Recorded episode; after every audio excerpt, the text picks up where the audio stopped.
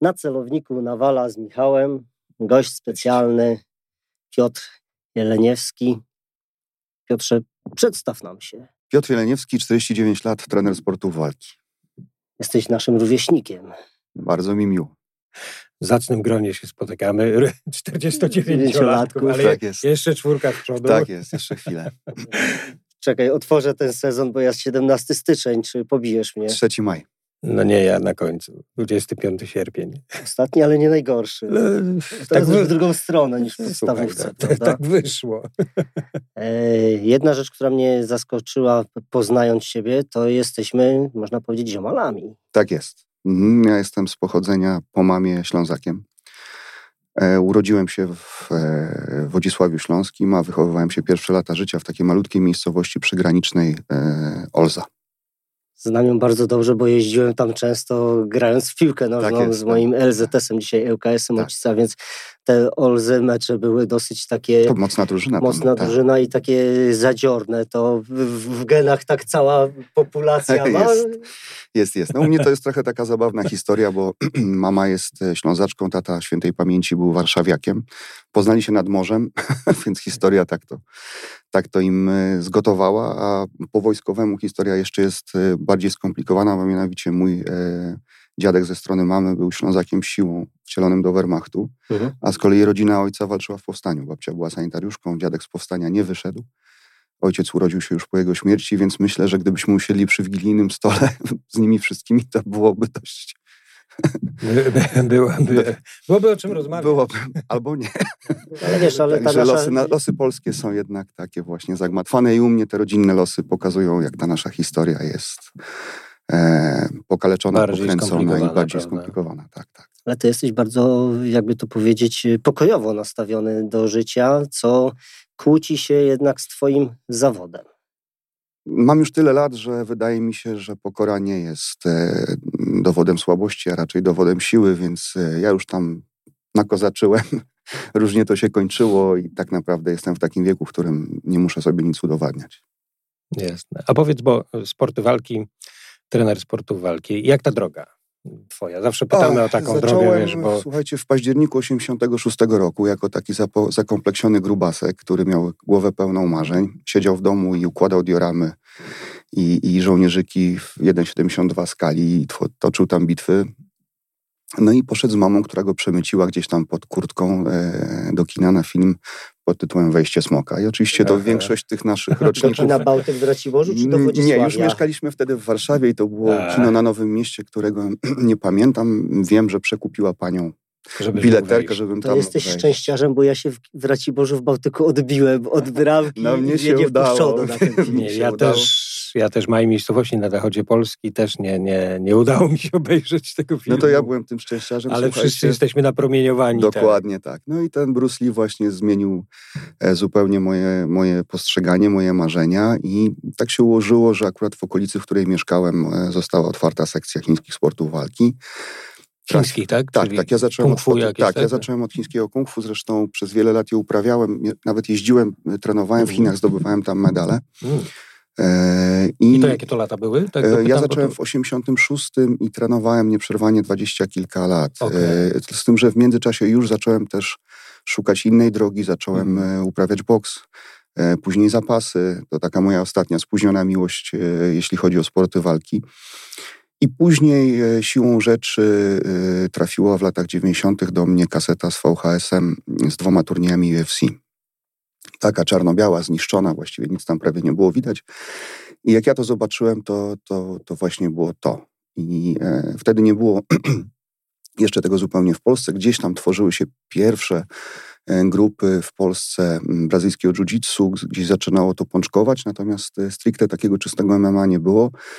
I tak się złożyło, że myśmy z grupą kolegów e, zaczęli po prostu próbować, trenować. Mhm. E, Każdy coś przyniósł swojego. Mieliśmy właśnie takiego mojego bardzo bliskiego mm, kolegę, e, przyjaciela, który, który był zapaśnikiem. Mieliśmy kolegę, który już trenował w pierwszej Copacabanie w Warszawie brazylijskie jiu-jitsu. No, no, była nas taka grupa kumpli i po prostu zaczęliśmy, mówiąc krótko, rzeźbić. I tak to, tak to się zaczęło. Mm, no bo jakoś się musi zacząć. Musiało się, pamiętam, tak, tak, jakoś tak, musiało się zacząć. Włączę Takie były się, początki. bo pamiętam e, w szkole w e, oficerskiej zacząłem e, kickboxing mhm. trenować. No i to, to dobre, te w sportach uderzanych to generalnie boks, kickboxing, thai boxing to są tak, takie tak, tak. podstawowe, wiodące do, dziś, tak, wiodące do dzisiaj w stójce tak. elementy I później w Warszawie już tu w jednostce właśnie też kaseta właśnie UFC, te pierwsze UFC. Tak, te, ja te, te... pamiętam jak gdzieś to był pierwszy i trzeci turniej. Pierwszy i trzeci, tak, bo to chyba tak krążyło, bo tak, my też to tak, oglądaliśmy. Tak.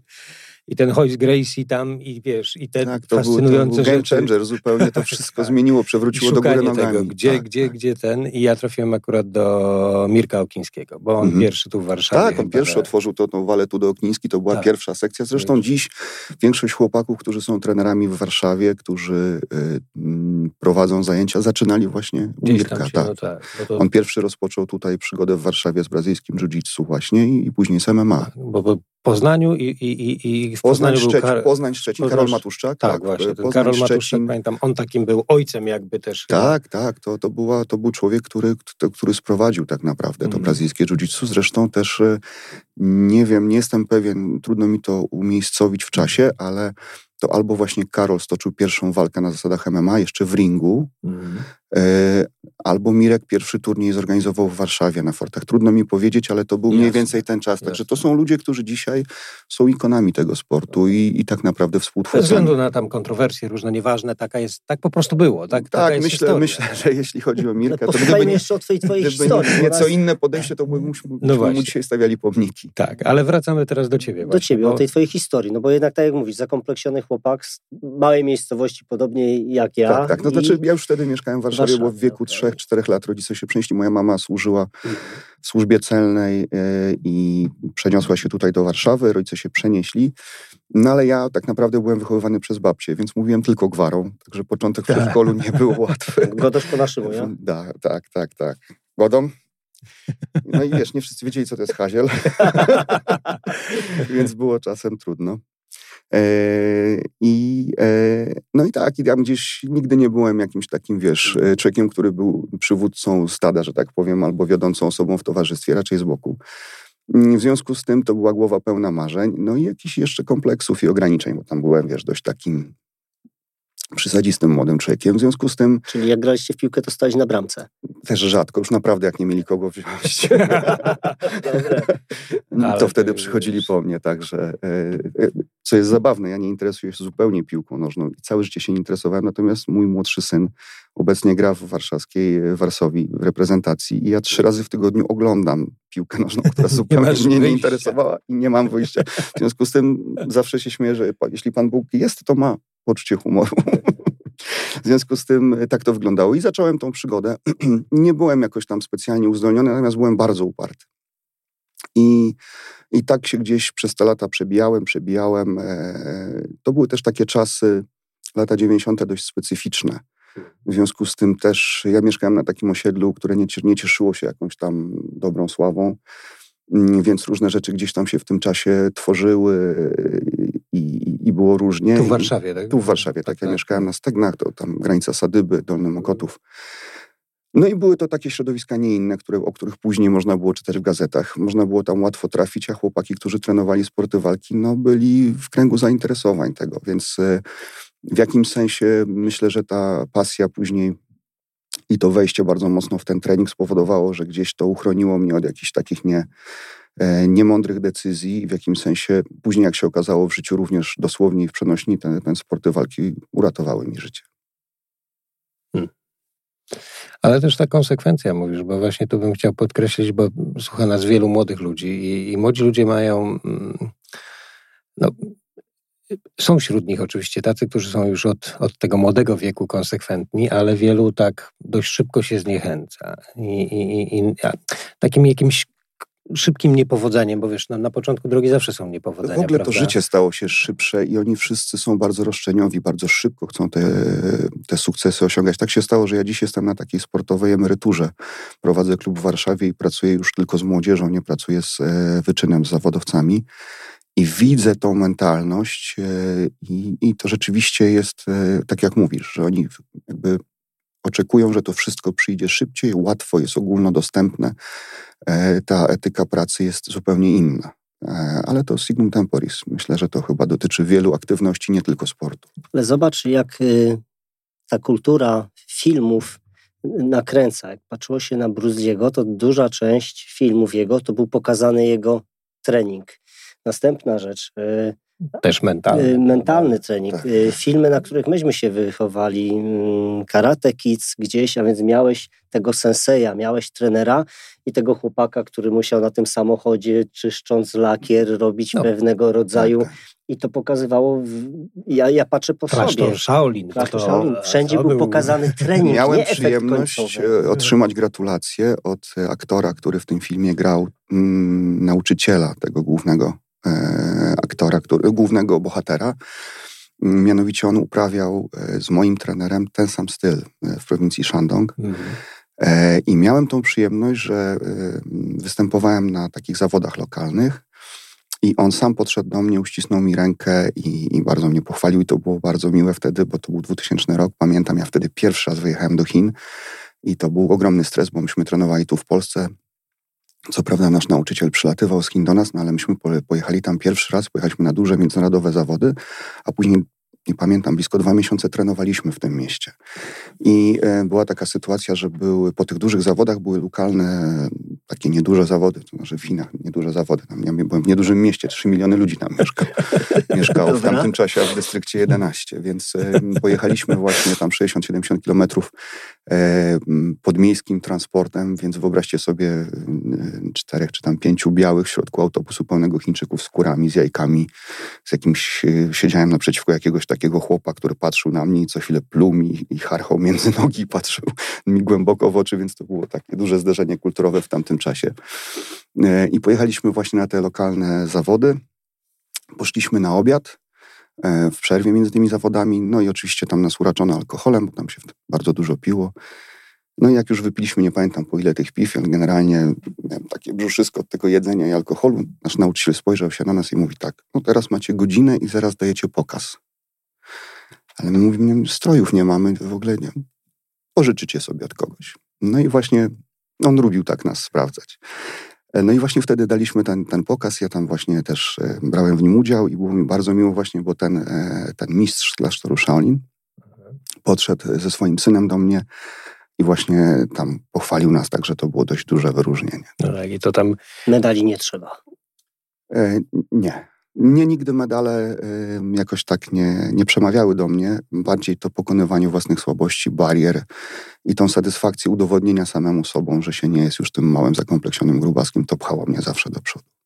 No ale właśnie, to jest ta konsekwencja, którą warto podkreślić i powiedzieć tym naszym słuchaczom, szczególnie młodszym ludziom, bo starsi ludzie oczywiście to wiedzą znają, że to jest ważne, że, że, że te pierwsze niepowodzenia zawsze będą, Oczywiście. Czasem dość szybko. Tak i, naprawdę bez, ja jestem przekonany, że bez przegranych nie ma wygranych. No właśnie, a szczególnie w sporcie mówi to tak, trener, tak. doświadczony trener, tak, bo do tego tak. przejdziemy, do kariery trenerskiej. Mam taką ale... historię z Gliwic. Yy, mianowicie w sobotę odbyły się bardzo duże zawody yy, MMA mm, organizowane przez MMA Polska. Teraz w sobotę? W sobotę, tak. Było blisko mhm. 730 startujących, więc to już daje obraz, jak ten sport się rozwija i jak bardzo jest popularny.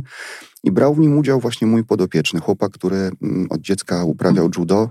W tym judo bardzo się wypalił. Ta presja wyniku, presja startów e, spowodowała, że on się e, zamknął w tym wszystkim. Wręcz można nawet powiedzieć, że otarł się o, o depresję po depresję. prostu. Mhm. No i trafił do mnie z e, swoim tatą.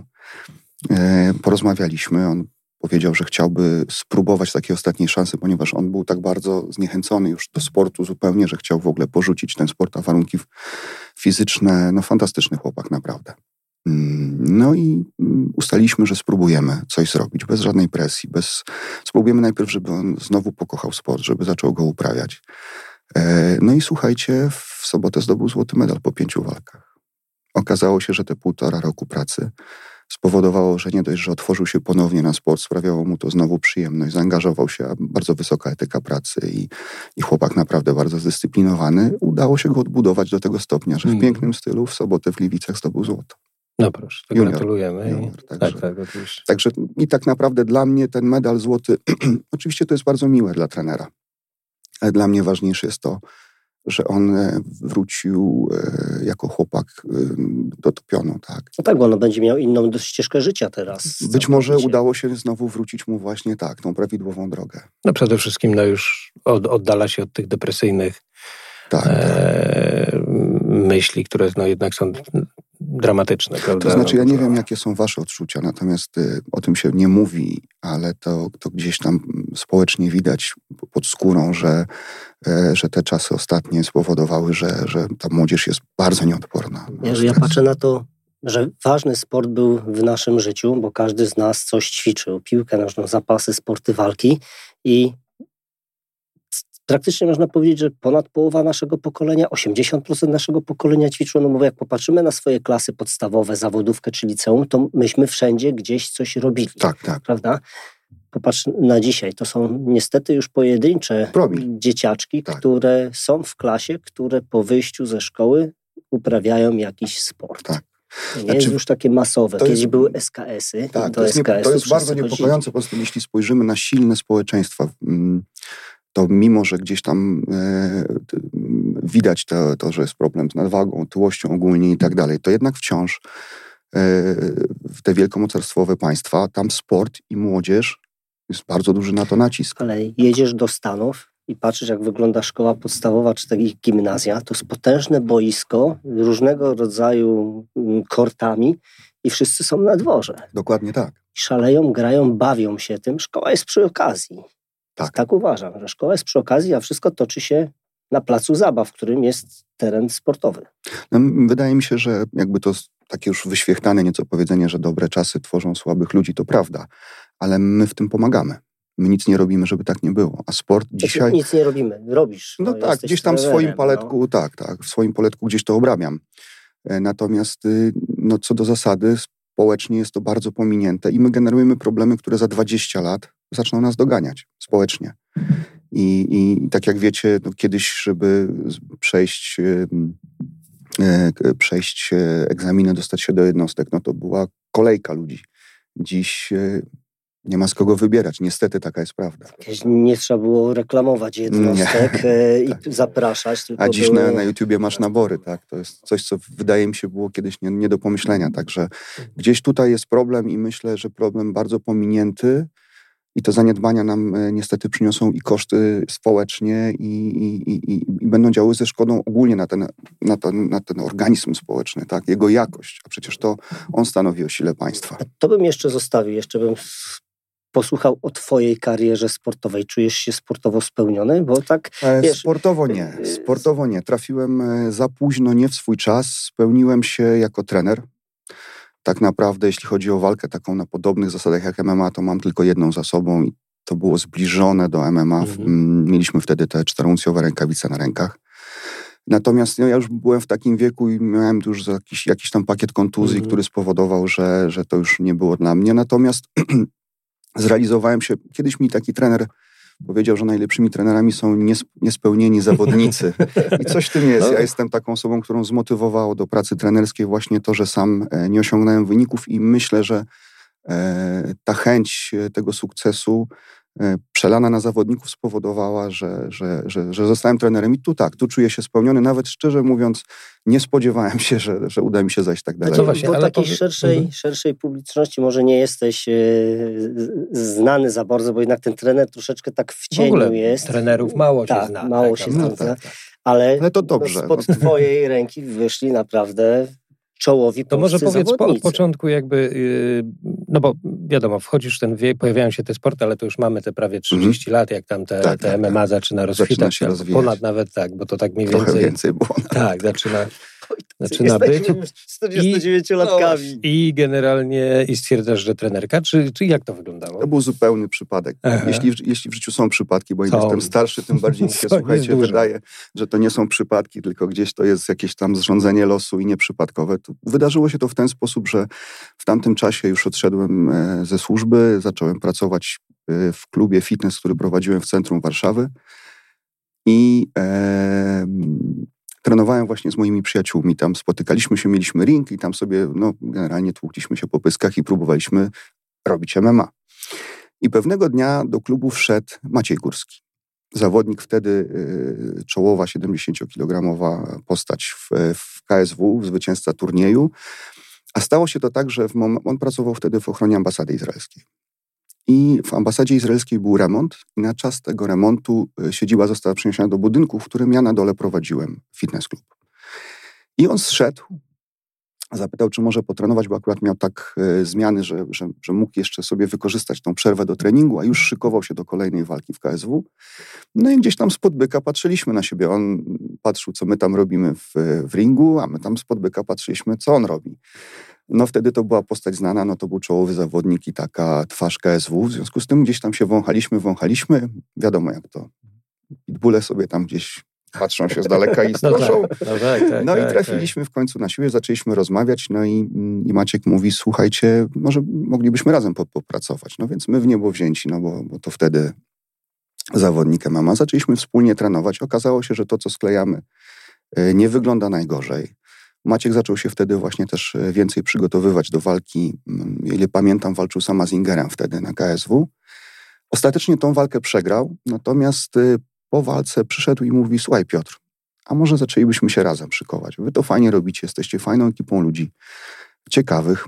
Może po prostu przygotowałbym się z wami do, e, do pracy, do następnej walki. Nie mówię, Maciek, dobrze. I tak to się zaczęło. Mm, zaczęliśmy szykować Maćka w e, warszawskiej Copacabanie na, na garażowej. Tam trafiłem. Jednocześnie trenowaliśmy jeszcze w tym miejscu, w którym pracowałem. Przygotowaliśmy Maćka do turnieju. E, pamiętam, jak dziś to było KSW 14. A propos tego pytania, czy, czy, czy jestem zadowolony ze swoich osiągnięć, to pamiętam jak dziś, że stałem z tym wiaderkiem, z ręcznikiem, z lodem. Maciek wychodził do Janosika, e, do, do, do piosenki z, z tego filmu. Ja stałem, w, to było w Łodzi, w Atlas Arenie. Ja stałem i mówię, Matko Boska, co ja tu w ogóle robię? Jak to się stało? w rezultacie to był turniej, jeszcze wtedy KSW nie, nie, nie prowadziło walk w klatce, tylko w, e, w ringu i Maciek dwie walki wygrał. E, doszedł do finału mm, e, i tam pokonał Polaka, który dzisiaj jest zresztą trenerem właśnie, jednym z trenerów reprezentacji Polski amatorów. I Japończyka, którego znokautował piękną akcją. Naprawdę to było fajnie, przygotowaliśmy tą akcję, ona pięknie weszła, więc, więc odnieśliśmy sukces i tak naprawdę ta praca się zaczęła. Później Maciek miał jeszcze finał, po tym finale skończył e, karierę i ja już myślałem, no fajnie, super przygoda, świetne doświadczenie. I tak naprawdę, jak myślałem, żeby już e, gdzieś tam zająć się znowu swoimi sprawami, trafił do mnie, e, trafili do mnie zawodnicy, którzy wtedy zaczynali swoją karierę, mieszkali w ośrodku dla uchodźców e, pod Warszawą. E, to byli Czeczeni. Jednym z nich był Anzor Ażyjew. E, chłopak, e, który był na poziomie mistrzowskim, jeśli chodzi o zapasy, które uprawiał od 5-6 roku Oni życia. Tam zresztą na wschodzie te zapasy zawsze... One są częścią kultury tak, i to wynika... Tak, tak, to... Zresztą niewiele osób wie, że w islamie jakby zapasy są częścią bardzo istotną tego mm. faktu, dlatego że Mahomet uprawiał zapasy i jest w Koranie napisane, że pokonał wybitnego zapaśnika. W związku z tym to jest bardzo istotne. A druga sprawa to taka, że generalnie kulturowo oni nie są... Nie, nie, nie wolno jakby kogoś uderzać w twarz. W związku z tym te sporty uderzane to jest rzecz, która jest taka nie do końca tak, oczywista. Dzisiaj to się już trochę zmieniło. Natomiast zapasy jak najbardziej są, no i są oczywiście, jeśli chodzi o Kaukaz, to częścią ściśle związaną z kulturą mm. tego rejonu. I ta sytuacja właśnie związana z, z tymi chłopakami bardzo utalentowanymi, bo tam było w rezultacie chyba finalnie trzech czy czterech chłopaków z Czeczeni. Zaczęliśmy pracować. No, okazało się, że dwóch z nich jest e, wybitnymi naprawdę e, talentami. E, I kończąc właśnie współpracę z Maćkiem, wspomniałem Górskim, e, wspomniałem właścicielom KSW, że niebawem się pojawię z kimś, kto naprawdę zrobi e, rozpierduchę, mówiąc e, I po jakimś czasie przygotowując właśnie Anzora, pojechaliśmy na amatorski puchar KSW. On to wygrał w takim tempie ekspresowym, podpisał kontrakt z KSW i stał się jednym z czołowych zawodników wagi lekkiej. E, I też fajnie, bo, bo dziś jest jednym z najlepszych trenerów w Polsce. Prowadzi e, zawodników, świetnie się rozwinął, znalazł swoje miejsce tutaj w tym kraju Super. i w sporcie się realizuje, więc też jestem mu bardzo wdzięczny. Co więcej, w momencie, kiedy podpisałem kontrakt i pracowałem e, przez jakiś czas za granicą, on się opiekował moim starszym synem, który też ma osiągnięcia mm. w MMA i w jakimś sensie bardzo mi też pomógł, zaopiekował się nim i, i, i, i przyczynił się też do jego sukcesów. Także taka fajna klamra fajna, życiowa. Fajna, tak. Tak, no rzecz. tak naprawdę jak już ci chłopcy zaczęli osiągać wyniki, no to znowu pomyślałem sobie, no dobra, to już to już... Ale to KSW zaczęło się mocno rozrastać. Oj tak, to wtedy już był taki czas boomu, to, no. to się stało bardzo popularne. No i też mówię, no już zrobiłem swoje, gdzieś tam to się już e, wydziało, więc i tak więcej niż myślałem, że zrobię, no to wracam do swoich spraw. Mm, dostałem telefon, czy, czy byłbym zainteresowany prowadzeniem Mariusza Pudzianowskiego. E, no, generalnie miałem już inne plany, no ale zgodziłem się na spotkanie. Pomyślałem sobie, że postawię może jakieś takie warunki, żeby się nie zgodzili. Zgodzili się. I Dobry tak, negocjator. No, nie, nie, nie chyba nie chyba Bardzo chcieli. Natomiast zacząłem pracować z Mariuszem. E, Mariusz był po takiej przegranej i generalnie tam była presja wyniku, ponieważ no, nie, nie oszukujmy się, on był nazwiskiem, które zbudowało też w dużym stopniu MMA w Polsce. W związku z tym bardzo wszystkim zależało na tym, żeby już kolejny raz nie przegrał, więc to była praca pod dużym stresem. E, no ja też jestem dość, e, jestem człowiekiem spokojnym, ale bardzo upartym i jak już jestem trenerem, to znaczy, że jestem trenerem, a ktoś jest zawodnikiem, a nie, że jest dwóch trenerów i rozmawiamy o tym, tylko ma być tak, jak ja chcę. No tak. Więc zderzyły się takie dwa uparte charaktery, ale w rezultacie okazało się, że, że wygraliśmy ten rewanż, bo ten kolejny pojedynek to był rewanż, mm. który wcześniej, że jest przeciwnikiem, którym wcześniej Mariusz przegrał. No i pracowaliśmy, nie pamiętam, gdzieś koło chyba dwóch czy trzech lat zrobiliśmy pięć walk, albo chyba pięć mniej więcej. No i największym naszym wspólnym sukcesem było pokonanie e, Pawła na stuli, gdzie nikt e, nam tak, nie, nie, dawał, dawał szans, tak, zupełnie tak, I, i, I, przyznam szczerze, że to była dla mnie ogromna satysfakcja sportowa i, i ogromne wyzwanie też, także tak to się potoczyło. No i jak już z Mariuszem zrobiłem, co miałem zrobić, to myślę sobie, no dobra, to już zrobiłem coś takiego niesamowitego no to, to już pewnie koniec, no to już dobrze. Zadzwonił do mnie e, Daniel Omielańczuk i mówi, słuchaj, chciałbym, tak. żebyś zaczął mnie szykować do UFC. No i tak ile razy mówiłem pasę, to tym razem kolejny raz gdzieś tam los, czy Pan Bóg. Halo?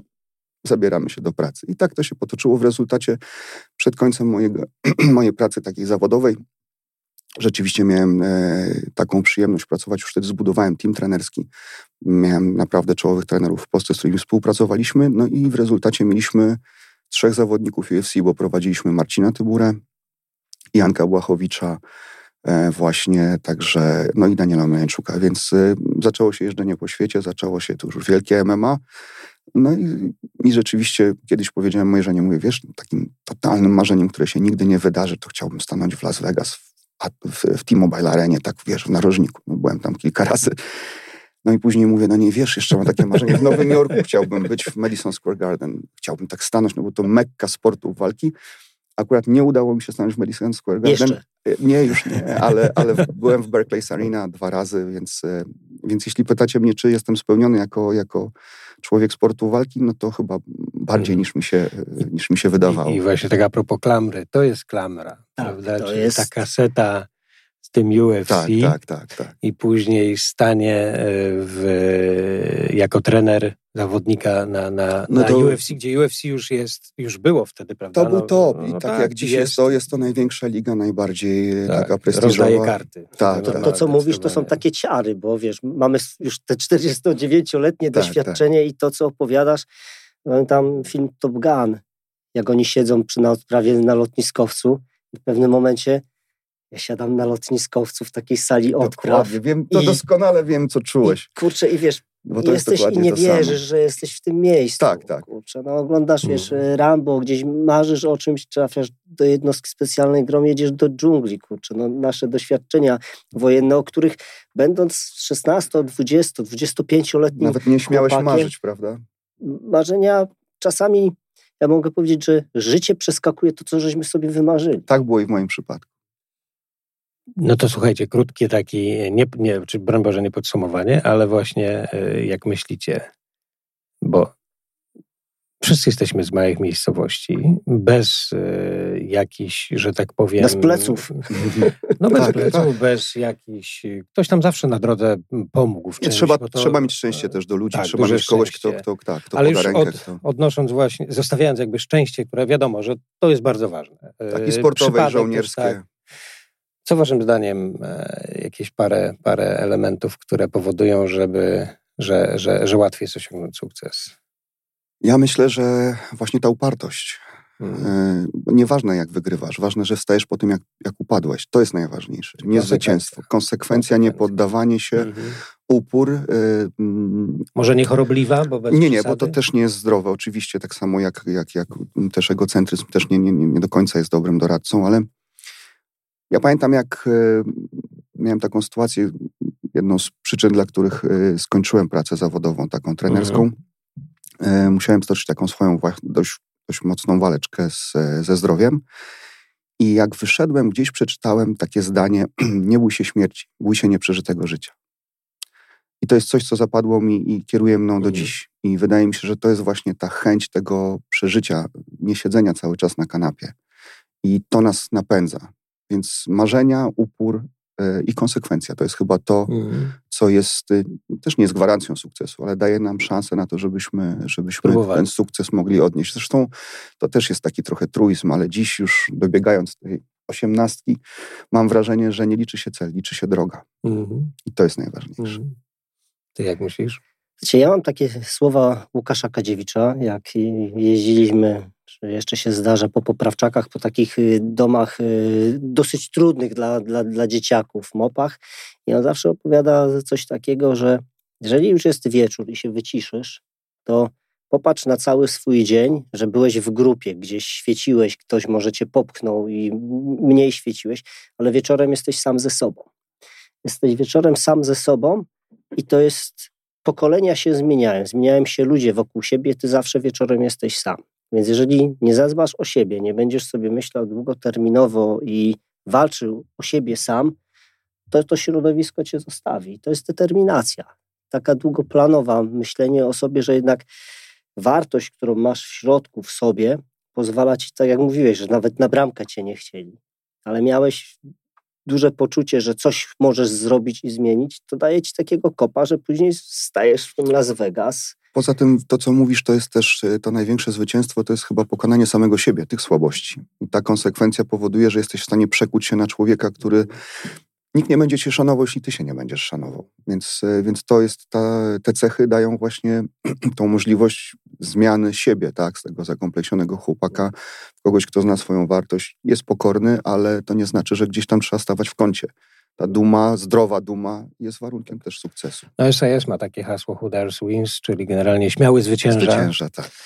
E, I ta śmiałość oczywiście poparta jakimś czymś musi być, bo nie tylko.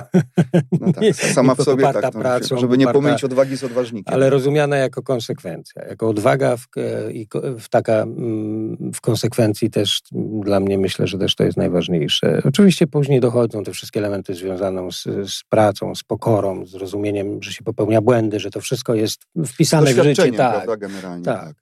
Ale ta konsekwencja, bo jeżeli ktoś się podda łatwo na, na początku drogi, no to nie spróbuje tej drogi. No ta śmiałość w tym próbowaniu jest, jest Trzeba ważna. się bać tych starych ludzi, którzy pracują w zawodach, w którym się młodo umiera, prawda? Tak, no tak. Jakie jest y, uczucie i odpowiedzialność, że stoisz w tym przysłowiowym narożniku i masz tego zawodnika? Wolę się bić niż stać w narożniku. Chciałbym tam czasem walczyć za tych chłopaków. I to jest... Ja ci, po, tylko ci przerwę, powiem ci dlaczego, bo ja na jedną operację nie pojechałem kiedyś i miałem ją z flira. No to domyślam się, co przeżywałeś. I to była chyba najtrudniejsza operacja, jaką można było zrobić, bo miałem akurat wtedy kontuzję i patrzę, że twoja sekcja wchodzi, a ciebie nie ma. Ciebie tam nie no, ma. To, jest, to jest mniej więcej. Z punktu widzenia, powiem wam, to dokładnie opisuje oficerów, często, szczególnie w naszej jednostce, jak już się awansuje, to, to e, no to wiesz, nie, no pewnych rzeczy już nie możesz robić, ale tak chcesz, że ja na przykład ten mój karabin wyborowy to trzymałem do odejścia ze służby, mimo że tak naprawdę już powinienem go dawno oddać. No to to jest bardzo podobne. No tak. Bardzo podobne odczucie. Zresztą ze mnie zawsze się śmieli zawodnicy, bo mhm. mówią, trener, uspokój się, bo ty zaraz zawału dostaniesz, bo ja już tam po prostu, wiesz, ciśnienie, wszystko.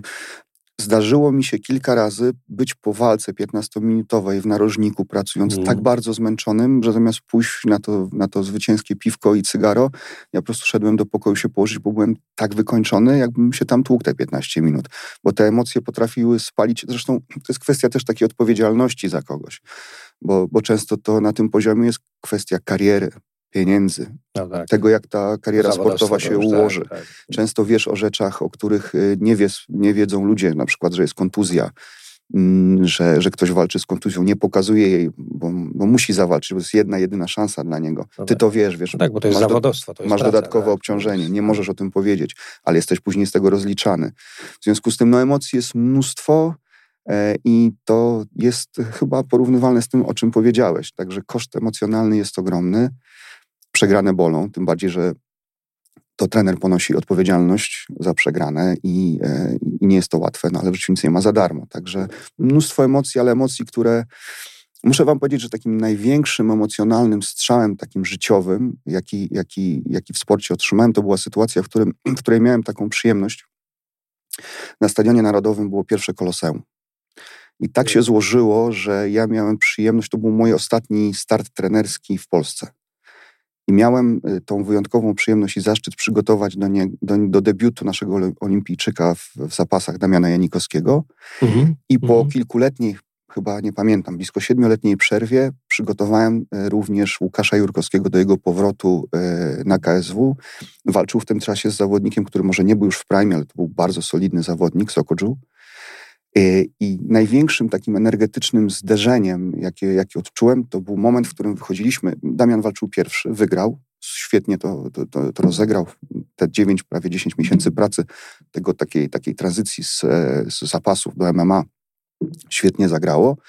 I wychodziliśmy z Łukaszem i tam było blisko 57 tysięcy ludzi i te 57 tysięcy ludzi zaśpiewało sen o Warszawie. Mm. No, dla Jurasa to hymn. Oczywiście. I słuchajcie, mm. to jest coś, czego ja nie jestem w stanie werbalnie określić. Mm. To była taka energia, taki ładunek energetyczny, że to jest trudne do opisania. Życzę każdemu, żeby przeżył coś takiego, bo, bo, bo to są rzeczy niesamowite. I tak jak mówię, trudno to może komuś zrozumieć, bo, bo ciężko to opisać, ale to są emocje niesamowite. To, po to warto żyć dla takich chwil. Znaczy, emocje się ma jak się śpiewa i będąc tą, tym ludzikiem na stadionie, tak, tak. a już idąc tam, no myśmy tego nie przeżyli, co ty, ale patrząc na to z bliska, to to jest... No robiło tak, zrobiło to chwila. niesamowitą robotę i, i, i, też było to dla mnie bardzo miłe, bo to szczęście sportowe mi wtedy też dopisało. Zszedłem z tego narożnika wtedy, to ostatni raz w Polsce, jak, jak, jak, jak jeszcze pracowałem jako, jako trener, e, było 2-0, więc też ta satysfakcja taka sportowa była. No właśnie, bo y, tu warto też pokazać, y, bo często mm, w Polsce lubimy krytykować różne rzeczy i, i, i też warto wspomnieć tutaj, że taka organizacja jak KSW, która jest takim polskim tworem, prawda, przy wsparciu oczywiście no, Polsatu i tak dalej, i tak dalej, w tym początkowym okresie, bo była ta telewizja, można było to budować. Faktor sukcesu niezbędny dla... dla tak, ale to, to, to wspólne dzieło jednak rozwoju tego MMA polskiego. No to, że polscy zawodnicy są tak obecni w UFC, czyli no jednak tym światowym topie, tam nie ma przypadków, tam nie ma Czasem oczywiście tam, pieniądz rządzi, wiadomo, tak, ale, ale... tam wciąż jednak y, trzeba mieć Wiesz, jakoś, żeby... Jedziesz na Filipiny, tak. patrzysz na filipińską telewizję, tam KSW sport tak. jest nadawane, no, tak, to tak, jest produkt tak. międzynarodowy. W UFC nie ma freak fightów. To świadczy o tym, jak silna jest ta organizacja. Był taki jeden malutki epizod, w którym zatrudniono byłego zawodnika WWE, Mhm. On przegrał dwie walki i, i, generalnie jest, y, była jeszcze taka sytuacja, mm, gdzie były zawodnik e, futbolu amerykańskiego zawalczył, zresztą nasz zawodnik Marcin Tybura miał z nim okazję walczyć, ale to był sportowiec, więc generalnie no właśnie, tak, poruszamy się w przestrzeni frików tak. w pojęciu tego zjawiska, które funkcjonuje w Polsce, w Polsce. To, to, tego, to tego, tego tam, tam, nie ma. ma. I, I, okazuje się, że przez tą drogę można, czyli zbudowano w Polsce ten, ten, ten sport właśnie tą pracą e, no, e, również medialną na tych turniejach, no i też e, trenerską. No, mi się no, wydaje, bo... że przede wszystkim my wciąż, chociaż nam to wtłaczano do głowy, że tak nie jest, jesteśmy naprawdę fantastycznym narodem silnym, no tak, historycznie uwarunkowanym do walki, nie poddającym się. Ja mówię, że my mamy problem z tym, żeby sobie radzić w czasie, w czasie pokoju, ale uważam, że najpiękniej umieramy na, na, redutach. Nikt tak nie umiera jak Polacy i nikt tak nie walczy jak Polacy. I akurat w MMA nam się to tak. przydało. Mamy problem z konsumpcją sukcesu. Suk tak. Bez... Szybko tutaj czytałem, powiem, a propos tego, zawsze podaję ten przykład, bo e, no właśnie może w końcu kiedyś nie oduczymy się takich rzeczy, że E, Jan III Sobiewski, jak pod Wiedniem w, uratował, uratował tak, Europę, tak, nasza husaria. no to, no to, no to po, Polska była postrzegana jako taki właśnie potężny kraj, który, który jako jedyni byli w stanie zrobić coś, co inni nie mogli i, I mogli rozgrywać tak. kartę. Fakt, że ważył tam ponad 130 kg i dwa razy konia musieli potem zrobić, ale wygrał. Natomiast jak kończył panowanie, to zamknął się w Wilanowie i nie chciał jechać na Sejm, bo mówił, że on już nic nie jest w stanie tam... U, u, u, upadaliśmy i wiesz, w tym krótkim okresie jego panowania było od sukcesu po upadek, bo już magnateria doprowadziła do, tak, do, do tak. tego. Więc mamy problem z konsumpcją sukcesu, Mamy zdecydowanie ale... i, i, chyba nawet dziś jesteśmy jeszcze przed takim problemem polaryzacji społecznej i ktoś Niestety kiedyś powiedział, tak. nie, to nie pamiętam, czy to był... E, e, któryś z radzieckich polityków albo pisarzy, mhm nie chcę, nie, nie chcę tutaj no. popełnić gafy, natomiast powiedział, że z Polakami nie trzeba walczyć, trzeba usiąść i poczekać. Oni sami wezmą no, się za... samym dać władzę, tak, nie? Tak, Dokładnie. No, no tak. niestety no, miejmy to... nadzieję, że może kiedyś, kiedyś te nowe pokolenia... Miejmy. No w każdym razie narodem jesteśmy, uważam, silnym, walczącym, a MMA świetnie pokazuje to, że ten potencjał mamy ogromny, tą wolę walki, upartość i niezłomność wciąż, e, mimo upływu pokoleń, tych tak zwanych dobrych czasów, wciąż mamy te geny i to jest e, obiecujące dla nas wciąż i dające nadzieję, myślę. Jeszcze o tym narożniku, taka moja refleksja, bo wspomniałeś tutaj o, o chłopakach z Czeczeni, to mając możliwość być bardzo blisko e, klatki, tak, e, to ten czeczeński narożnik jest dla mnie szalony. Oni tam, o, kurczę, to, to, co oni tam wyrabiają, ja ciebie nie widziałam w akcji, bo wtedy jeszcze nie znaliśmy się, jak byłeś tak, trenerem, tak. ale to, co robią w narożniku Czeczeńcy, to jest dla mnie Słuchaj, to osobny, jest... osobny program. Marszałek polowy francuski, e, on między innymi otwierał w okresie międzywojennym szkołę oficerską w Polsce. Foch? Fosz? Fosz. Fosz. Mhm. I on, e, jest to jedno z moich ulubionych powiedzeń, że najniebezpieczniejszą, on, on to powiedział, że niebezpieczniejszą, najniebezpieczniejszą e, bronią na świecie jest rozpalona ludzka dusza. Dla mnie to się równa Czeczen. To są ludzie z nieprawdopodobnym potencjałem emocjonalnym, siłą, wolą walki, niemal potrafią w ogniu tej duszy spłonąć. E, I to jest niesamowite, wiesz, to, ten, ten, ten gen walki, oni, nie wiem, od 200 lat walczą, prawda, nieprzerwanie. No tragiczny naród. Tragiczny, tragiczny. Cały czas. Zresztą, Niesamowita prawda? jest ich historia przecież... i, i, jest potwornie pokaleczony. No przecież w Ukrainie w stoją przed, po dwóch, e, walczą ze sobą. Tak. I to z taką, zapal, wiesz, jedni drugi chcą tak. naprawdę... Więc jest to w ogóle bardzo skomplikowane. Cały Kaukaz to jest jednak zarzewie, tak, I, i jest to bardzo smutna historia. Ja miałem okazję patrzeć na, na to, jak oni gdzieś tutaj stali się odnaleźć nie ma się co oszukiwać. Im jest bardzo ciężko i wcale nawet nie chcą się asymilować społecznie. Gdzieś tam z nas znajdują swoją przestrzeń i się w niej e, starają, starają odnaleźć. Chociaż są przykłady sukcesu. Są oczywiście i tego przykładem prawda, jest Mames, tak, tak, bezwzględny tak, człowiek, który, tak. tak, który który naprawdę jest ikoną e, tutaj w naszym kraju. I sportu, ale też taki przykład człowieka, który, bo żona Polka i tak... E, tak, no, prawda, no, no, wiesz, to jest facet, który otwarcie mówi, rozmawialiśmy o depresji, to jest człowiek, który mówi otwarcie o tym, że przez nią prze, przebrnął, przeszedł, no dał sobie radę. Jest to człowiek niesamowity, mam tą wyjątkową przyjemność mhm. i okazję znać go osobiście i jest to rzeczywiście człowiek taki, no, ponad ponad przeciętność. Super, super. Jako człowiek i jako sportowiec to już hmm. można powiedzieć ikona naszego no sportu. Tak, tak, tak, tak, bez dwóch zdań. Więc oni tak, tak, są niesamowici, są, są no myślę, że żołnierzami są świetni. Ale zobaczcie też, że, też. że są to uchodźcy.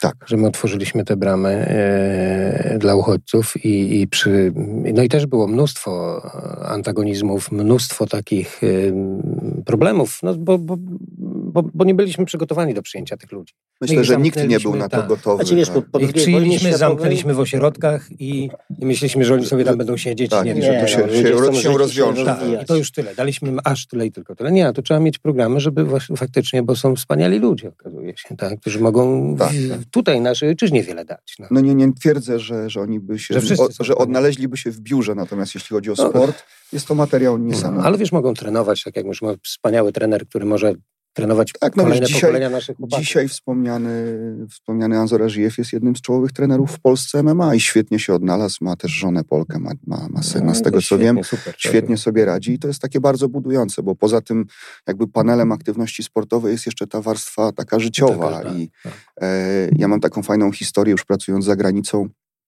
i e, słuchajcie, poznałem takiego menadżera wysokiego szczebla, Brytyjczyk, y, wysokiej kultury facet, taki naprawdę wykształcony bardzo, y, troszkę starszy ode mnie.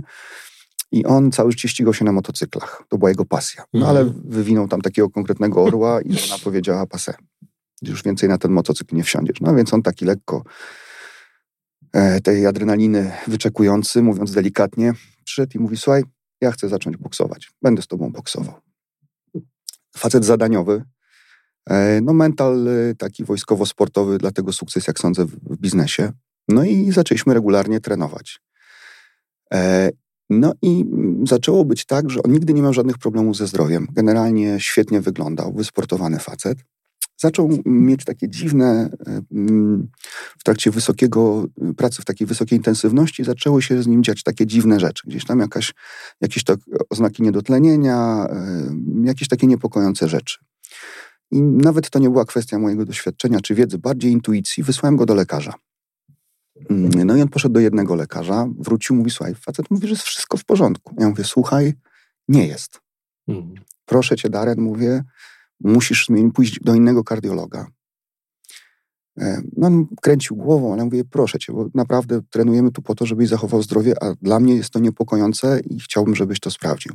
No i trafił w końcu do kliniki amerykańskiej w Dubaju.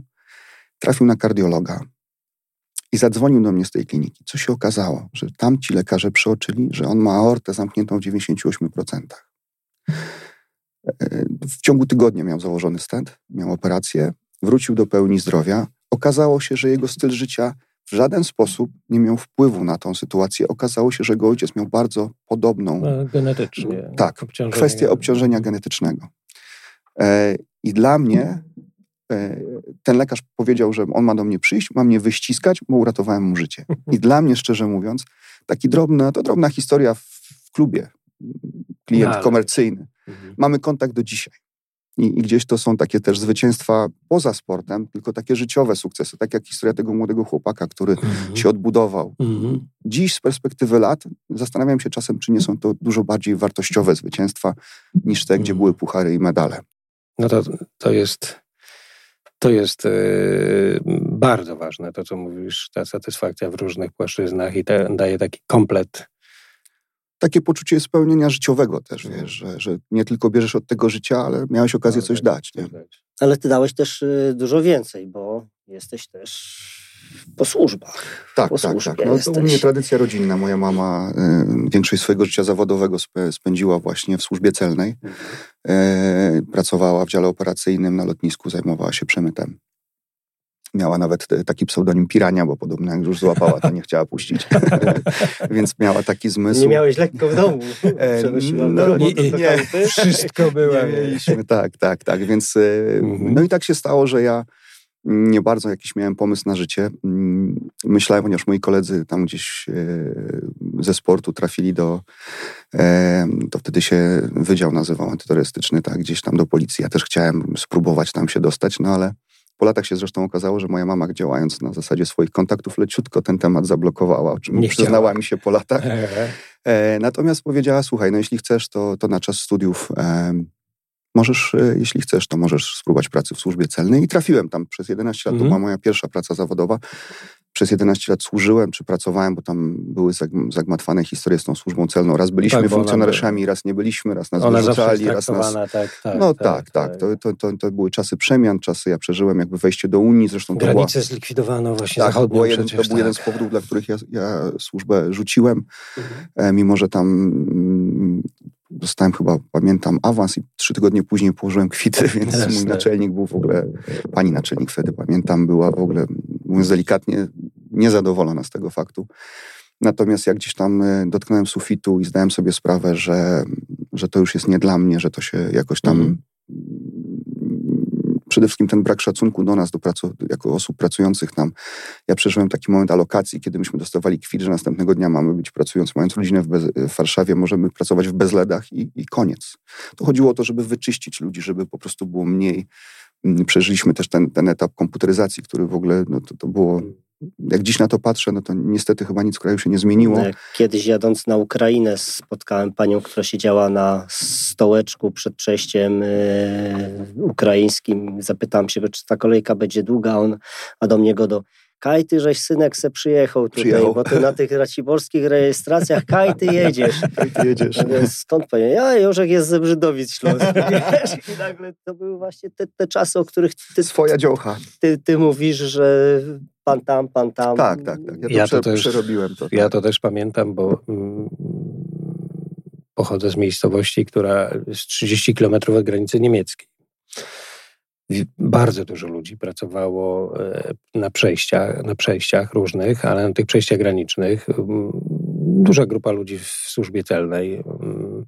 Tam no, oczywiście te wszystkie różne afery były i tak dalej, Tak, to tam aresztowane. wiesz, no to, im bliżej było wyborów, tym więcej wieszano Tym na nas psów. tak. To... Natomiast pamiętam też, a mój ojciec był weterynarzem, przez chwilę też był granicznym lekarzem weterynarii. I pamiętam, jak to właśnie likwidowano. I to, i to były takie no, poważne, dla poważnej części społeczeństwa, tamtego regionu też, no, no, trudny temat. Bardzo. Bo, bo, bo to wiesz, popatrz, no, nie tak- możesz tak się przenieść, zostawić No nie, nie, wszystko. te, te, alokacje, te alokacje jakby, bo to trzeba też powiedzieć, że to nie wiązało się z tym, że w jakiś spo- sposób pomagano się ludziom przenieść. Nie. Dostawałeś kwit, I już. A wytłumaczcie mi, No właśnie. No i to jest dlaczego to- to- się to- przenosi? Dlaczego zrobiono to zero-jedynkowo, stwierdzając, że ta służba już tam w tym miejscu nigdy Ale nie widzisz, będzie To jest właśnie potrzebna? ten wniosek, co mówimy, że brak szacunku dla ludzi. To po prostu ktoś przyszedł i powiedział, tak będzie. I, i wiesz, i takim, i takim Jednym rak skreślono tak. ludzi i koniec. Nie? Ludzi, którzy Tak, ogromny tak. doświadczenie. To znaczy, dla mnie to było takie o tyle ciekawe doświadczenie, że ja trafiłem tam jako młody chłopak.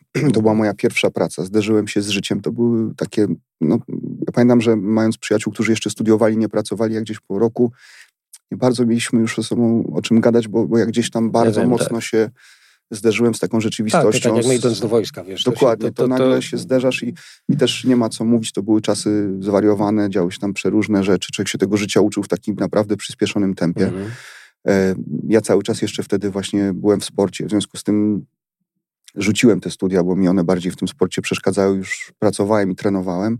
No i tak jak mówię, no, odsłużyłem czy odpracowałem tam blisko 11 lat, odszedłem e, i Już tak, sport. I, tak, to znaczy to też nie było do końca tak, bo, No bo, bo tak, ja tam pamiętam e, gen- generalnie kurs przygotowawczy z wyróżnieniem skończyłem, służbę też odbyłem e, i kwit, który dostałem na wyjściu był super. Więc m, problem był taki, że nie bardzo wiedziałem, co ze sobą zrobić, a nie miałem problemu z własnym ego, więc zacząłem nosić kartony w hurtowni odżywek sportowych u mojego przyjaciela. E, No, moja była żona nie była tym zachwycona wtedy. Natomiast no, ja po prostu postanowiłem, że, że coś trzeba ze sobą zrobić, że tutaj to już, jak wspomniałem, był sufit. Więc zacząłem pracować dzięki jego uprzejmości. On też e, potrzebował, mówi, chodź Piotr, mówi, ja też potrzebuję uczciwego, pracowitego człowieka, więc mówię, spróbuj tu. Żeby nie podjadał. Tak, No żeby tak, nie no to- podjadał. I słuchajcie, em, i miałem tą przyjemność właśnie tam pracować u niego, podał mi wtedy rękę y, i to był taki moment przejściowy, kiedy jeszcze z trenerki nie, nie mogłem wyżyć, e, a jednocześnie mogłem jakoś tam sobie to w miarę bezpiecznie, budżetowo, że tak powiem, przetrwać. No i później cyklicznie już e, zacząłem pracować w takim klubie właśnie, który później dostałem propozycję, żeby objąć e, zarządzanie nim. Przez trzy lata go prowadziłem. I tak to się zaczęło, więc ten moment przejścia był taki w miarę bezpieczny, choć nie był łatwy, bo to jednak już pracując tyle lat miałem w miarę stabilną pozycję, e, tylko te zewnętrzne warunki przemiany spowodowały, że, że, że postanowiłem, że, że to już jest czas dla mnie. Jasne. A jak teraz, powiedz? E, cały czas no, mówiłeś, że już tą część taką aktywną z tymi zawodowymi sportowcami Tak, już tak. Ja, no, zamknęłeś. to, to znowu wracamy do tej sytuacji, kiedy ja mówię pase, a memoria A życie, życie się toczy. tak, tak, tak, bo również m, po tej pracy w, w, w tym fitnessie ja zacząłem pracować dla jednego z współwłaścicieli tego miejsca. Zacząłem się tam rozwijać biznesowo. E, Z moim takim kolegą nawet zbudowaliśmy spółkę, którą po kilku latach wprowadziliśmy na New Connect.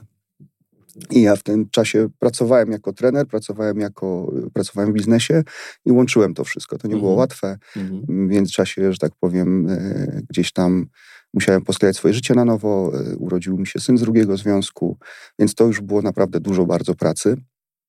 No i trzeba było jakąś tam decyzję podjąć. E, I w w międzyczasie jeszcze zaliczyłem nowotwór, z którym musiałem sobie tam powalczyć, e, więc jak już wyszedłem z tej chemii, pamiętam jak dziś zakładałem kask, siadałem na, na, na motocykl, spojrzałem w to słoneczko, to był luty chyba, koniec lutego, taka już pierwsze, Wiosna. pierwsza, tak, tak, pierwszy taki, może jeszcze nie wiosna, ale już słońce było ciepłe. Aha. Założyłem ten kask i mówię, no stary, chyba trzeba trochę to poukładać, bo no, dostałeś tam żółte światełko. E, w rezultacie też tam były kwestie personalne, jakoś nie do końca już podobało mi się, jak, jak, jak, jak działamy, jakieś tam zacząłem wyczuwać ograniczenia. No i położyłem kwit w sporcie, więc y, pożegnałem się z chłopakami, skończyłem swoją pracę, oficjalnie przedem na emeryturę i tak naprawdę przez dobry rok byłem więcej na strzelnicy niż na macie. E, I tak mi się życiowo poukładało tu w Polsce. Gdzieś tam się biznes posypał, wszystko się rozsypało. No i stanąłem tak naprawdę na rozstaju dróg z żoną w ciąży, z synem pod pachą. No i co tu zrobić? No i słuchajcie, yy, znajoma mojej żony yy, pracowała wtedy w Emiratach i mówi, słuchaj, ja znam takiego menadżera w UFC y, w gymach, yy, może byś chciał popracować tu? Ja mówię, możemy zapytać, dlaczego nie? No więc wysłałem swoje kwity tam, CV i co się okazało, że to był menadżer klubu, ale specjalistą od MMA y, na cały region był Krzysiek Soszyński, nasz zawodnik MMA, z którym, mhm. którym ja się znałem, z którym ja prowadziłem obozy dla KSW. Super. Więc Krzysiek się do mnie odezwał, mówi, Piotrek, ty naprawdę chcesz tu pracować? Ja wiem, tak. No i po miesiącu byłem z całą rodziną, z dwoma walizkami w Emiratach Arabskich i zacząłem być znowu trenerem. Komercyjnym trenerem pracowałem w sieci UFC Gymów. Tam skończyłem certyfikację i przez dwa lata pracowałem jako, jako trener. Najpierw, najpierw pojechałem tam, bo tam wtedy, wtedy potrzebowali e, trenera e, od boksu, więc pojechałem jako trener boksu. Jak tam się na miejscu zorientowali, że warsztatowo jestem nieco bardziej uniwersalny, e, to zacząłem już pracować, też prowadzić MMA, prowadzić tam zajęcia takie wydolnościowe już, bo to jest jednak trochę inny inny profil, to są, to są kluby komercyjne. Także z czasem przedem tam certyfikację i cały dwuletni kontrakt przepracowałem już właśnie tam. Tam poznałem też e, fajne ludzkie historie, bo to jest jednak tak, że Emiraty czy sam Dubaj to jest e, taki tygiel kulturowy, więc ja poznałem ludzi z całego świata. Pracowałem z kolegą, który zakładał, dziś e, zawodnicy z Polski jeżdżą do American Top Team na Florydę, a ja poznałem tam Brazylijczyka, który ten klub zakładał, z którym się zaprzyjaźniliśmy. Dziś on mm, jest w Brazylii, ale pracuje, co trzy miesiące przylatuje, prowadzi, e, prowadzi klub w, w Düsseldorfie, więc no to gdzieś tam znowu się wszystko zakręciło, po, po, pomieszało, a ja, który znowu powiedziałem, to dobra, to na razie to MMA, byk, gdzieś tam ten los mnie leciutko Nie ma popnął. Tak. No i po powrocie do Polski mm, dostałem propozycję, żeby, żeby współtworzyć klub tutaj w Warszawie. E, i już blisko teraz w lutym będzie dwa lata, jak, jak ten klub prowadzę i zająłem się tutaj właśnie wychowaniem trenerów na Ursynowie, warszawska Kopakobana Ursynów. Mhm. I tam jakby z tą taką emeryturą i kawą w ręce patrzę, jak młodzi trenerzy są już dużo lepsi ode mnie. Gdzieś tam jeszcze swoje pięć groszy wrzucam, ale z tą przyjemnością i satysfakcją obserwuję, jak to sobie rośnie. Młodzież przychodzi, trenuje, a jak gdzieś tam z boku na to jak patrzę. Jak się ten sport rozwija, jak go widzisz? Nowe techniki, mam cały czas, mam, mam, cały czas tą przyjemność być też blisko KSW, bo, bo jestem szefem e, zabezpieczenia. Zajmuję się tutaj ochroną, koordynacją ochrony, więc na bieżąco też na każdej gali jestem, widzę jak ten sport się bardzo zmienia. No na przestrzeni tych ostatnich 15 e, lat to, to jest zupełnie inna dyscyplina, zupełnie inny poziom sportowy. On właściwie się już nawet wypłaszczył. Powstały pewne dziedziny, których wcześniej nie było, które są tożsame tak naprawdę tylko dla MMA, czyli tak zwana e, praca na siatce, gdzie, gdzie w innych dyscyplinach tej ściany nie ma. Tutaj jest i to dzisiaj już jest oddzielna umiejętność, pewien zestaw umiejętności, który funkcjonuje już samodzielnie. Kiedyś to było tak, że przychodzili parterowcy, przychodzili stójkowicze, no i ktoś tam wygrywał. Dzisiaj już walczy pokolenie młodych ludzi, którzy trenują już przekrojowo od początku tak. swojej kariery. Mm. Dziś, dziś te dzieciaki, ale nie tylko, bo już zawodnicy zawodowi, to są ludzie, którzy są już ukształtowani przez ten sport w pojęciu takim przekrojowym. Więc to jest ogromna zmiana. Ogromna zmiana, ogromny rozwój. Dziś jest to sport, który ma szansę w Los Angeles być dyscypliną pokazową, więc to też daje pojęcie o tym, jak mocno się rozwija wydaje mi się, tak jak patrząc przez pryzmat biznesu nawet w Stanach, to to jest najszybciej rozwijający się sport, który prześcignął już kilka lat temu boks zawodowy, który oczywiście przeżywa regres. Ale, no ale to też daje pojęcie o tym, jak szybko ten sport, e, jak te igrzyska i ten powrót, i ta pętla, o której wspomniałeś, gdzieś tam do, e, do czasów e, starożytnego Rzymu wraca. Także mam tylko nadzieję, że nie skończymy z szablami i mieczami w rękach i dalej to będzie sport. No ale czas pokaże. No tak, tak. Jeszcze, jeszcze tak Jasne, super, super. Dziękujemy bardzo. Bardzo dziękuję. Dziękuję. To ja dziękuję za zaproszenie. czystą przyjemnością i no, szacunek, że robiliśmy się w Polsce takiego trenera jak ty. Bo no, Myślę, że to jest praca bardzo wielu ludzi i całego środowiska, także ja tam jestem tylko małą cegiełką, są dużo większe nazwiska niż ja i zrobiły na pewno więcej. Naj, naj, najwyżej to wytniemy. Walka, walka Budziany z Jurasem, na kogo stawiałeś? Um, no niestety widziałem, jak Łukasz jest przygotowany I, i tak myślałem, że może być ciężko. Mm, zabawne jest to, że w, trakcie ich e, Fight Weeku ja byłem osobą desygnowaną do ochrony Łukasza jakby w trakcie, w trakcie Fight Weeku, kiedy on tam wszystkie te aktywności wszystkie te aktywności medialne musiał odczynić, więc śmiał się ze mnie, że najpierw trener, teraz ochroniarz, co będzie dalej. Mm, ale niestety wiedząc, że Łukasz już wtedy miał tak bardzo dużo zobowiązań no e, tak, innych, tak, medialnych, już tak naprawdę był bardziej człowiekiem świata telewizji, e, no zdawałem sobie sprawę, że, że może być ciężko. Myślałem, że gdzieś tam ten warsztat wystarczy, no ale ale nie, nie udało się. Eee, myślę, że Juras się tu nie obrazi, ale to jest, e, jak powiemy, bo był zresztą naszym gościem, że właśnie ja doskonale to rozumiem, bo to jest takie, wiesz, już wiesz, że w zasadzie nie powinieneś, ale, ale, tak, ale tak, ta, tak. ta, chęć, ten powód, no ten, ten, ta ambicja. Ten czas, ambicja sportowa. Dwaj tak. zawodnicy się tak widać lubią. A więc, nie, no, oni tak, wspólnie trenowali tak, na jednej tak, macie, tak, trenowali wiesz, razem, wiesz, nieraz sparowali razem, więc to zresztą no, okazało się, że ten, ta walka ściągnęła ogromną, e, e ogromną atencję e, widzów i, i wykręciła tam, pamiętam chyba jeden z rekordowych, e, rekordową sprzedaż, um, także no tak. nazwiska potężne, panowie może już nie byli w swoim prime, szczególnie, no. szczególnie Łukasz, ale dali robotę, tam zrobili co mm. mogli, tak, no.